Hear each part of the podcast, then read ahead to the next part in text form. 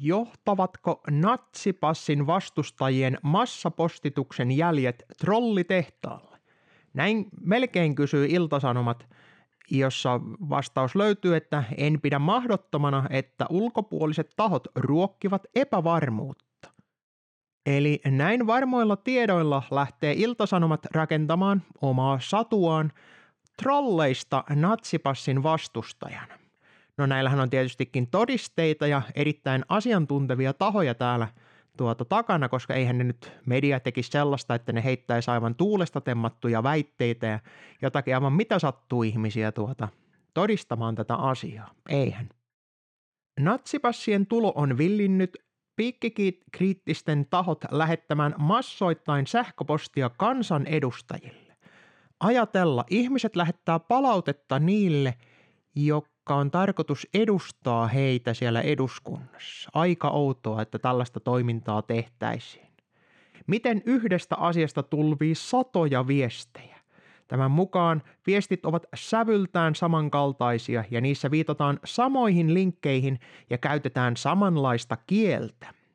Eeva Kalli keskustapuolueen kansanedustaja valittelee iltasanomille tällä tavalla.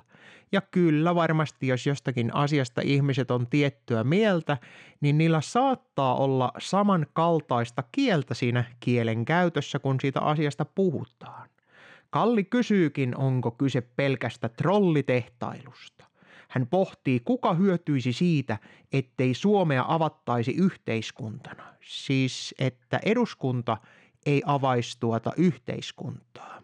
Kukahan sitä hyötyisi ja tuota, kun ne on ne natsipassin vastustajat vaatis sitä auki, niin tämä menee nyt silleen vähän väärinpäin tällä kansanedustajalla. Katseet kuitenkin kääntyvät itään. No, tämä on kansanedustaja, sieltä ei nyt oikein hirvittävän tuota, mm, asiantuntevia lausuntoja ehkä kannata edes odottaa kohtaa. Mutta sitten Aalto-yliopiston kyberturvallisuuden työelämäprofessori Jarno Limnell sanoo tuntematta tarkemmin tapausta, että informaatiovaikuttaminen on jatkuvaa. Kyllä, kun katsoo uutisia, niin informaatiovaikuttaminen on täysin jatkuvaa. Se on tälläkin hetkellä käynnissä suomalaiseen yhteiskuntaan.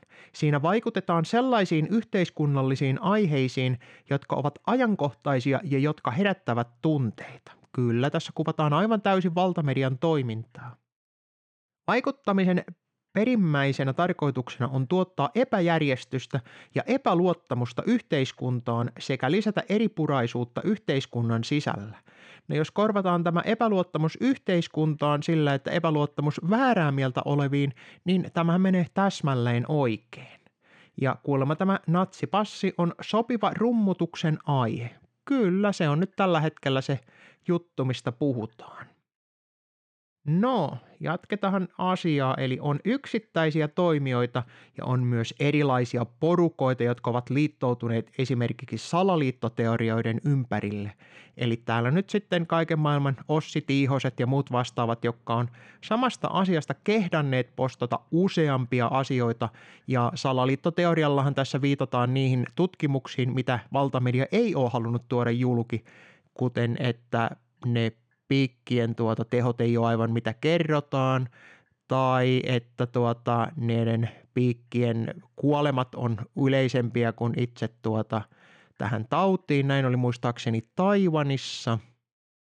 Ja että tapausten tuota määrä korreloi enemmän siihen annettujen piikkien määrään, ja tästäkin löytyi vertaisarvioitu tutkimus, mutta mä nyt en laita näihin linkkejä, että saa jokainen niitä itse kaivalla, ja koska tiedehän muuttuu jatkuvasti, siis se oikea tiede, niin se korjaa itse itseään, että nämä väitteet hän on vaan tällä hetkellä paikkansa pitäviä. Mutta tämän Limnellin mukaan on myös valtiollisia toimijoita, eli Putin siellä taas lähettelee viestejänsä. Ulkopuolisen tahon tavoitteena on lietsoa eripuraa ja epäluuloa viranomaisia kohtaan. Hän tietää, että hajanainen yhteiskunta on alttiimpi erilaisille vaikuttamisille. Niin siis jos ajatellaan, että halutaan tällainen kollektiivinen yhteiskunta niin kuin Kiina, niin kyllä tämä pitää aivan täysin paikkansa, että ihmiset, jotka saa vapaasti valita sen tiedon, mitä ne saa ja päättelee siitä itse, niin se on totta, että se ei muodosta tällaista tuota yhtenäistä yhteiskuntaa, vaan se muodostaa hajanaisen yhteiskunnan, siis siltä osin, että ihmisillä saa olla omia mielipiteitä. Tämähän on tähän länsimaiseen demokratiaan, siis se on sen koko idea, mutta se on näköjään unohdettu aivan täysin näin vähemmän yllättävästi. Jyväskylän yliopiston työelämän professori Martti Lehto ei pidä mahdottomana sitä, että piikkikriittisten joukkomeilauksessa ulkopuoliset tahot ovat ruokkimassa epävarmuutta ja epäluottamusta. Tiedossa on, että itärajan takaa, eli siis Venäjä, Venäjä, Venäjä. Tosin tarkoitetaankohan tässä näin, että tuota, kun puhutaan joukkomeilauksessa ulkopuolisista tahoista, niin että eduskunnan ulkopuolelta postataan sinne, että ne ei käydä niiden niin eduskunnan sisällä olevat, no siellä ei taida olla kuin yksi kansan edustaja – joka saattaisi lähettää muillekin palautetta, mutta eipä näistä nyt oikein ota selvää.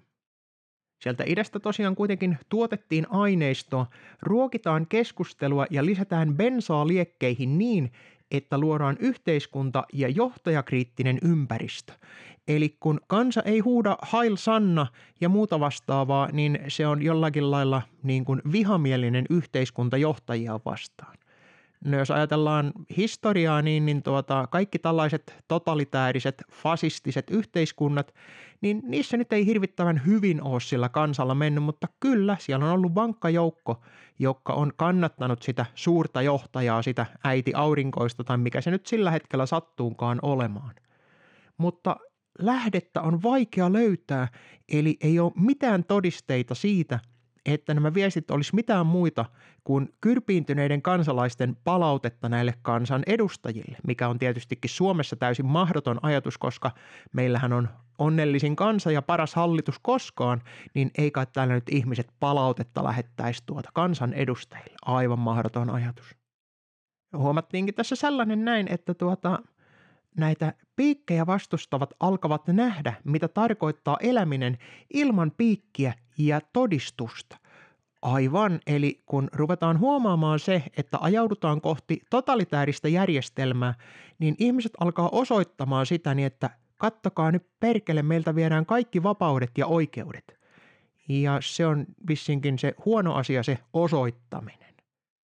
Natsipassien tultua jotkut menettävät äh, menevät ottamaan koronarokotteen, mutta fundamentalistit ovat sitä mieltä, että periksi ei anneta.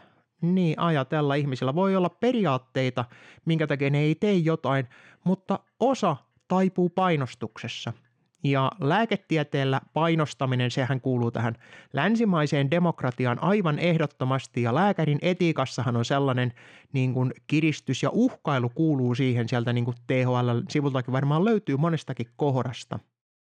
Natsipassiviesteihin liittyy Lehdon mielestä isoveli valvoo syndrooma, eli kun isoveli valvoo ja sen osoittaa, niin se on syndrooma. Nyt pitää ruveta jollekin ravintolan pokelle näyttämään sinulle kovin henkilökohtaista terveystietoa. Jotkut tulkitsevat kaksi piikkiä kovin henkilökohtaiseksi ja yksityisen suoda, suojaa osittain loukkaavaksi tiedoksi. Siis lääketieteellinen tieto, joku pitää sitä yksityisenä asiana. Siis että tuntee, vai miten se oli tässä, tulkitsevat siis sitä niin kuin henkilökohtaiseksi tiedoksi.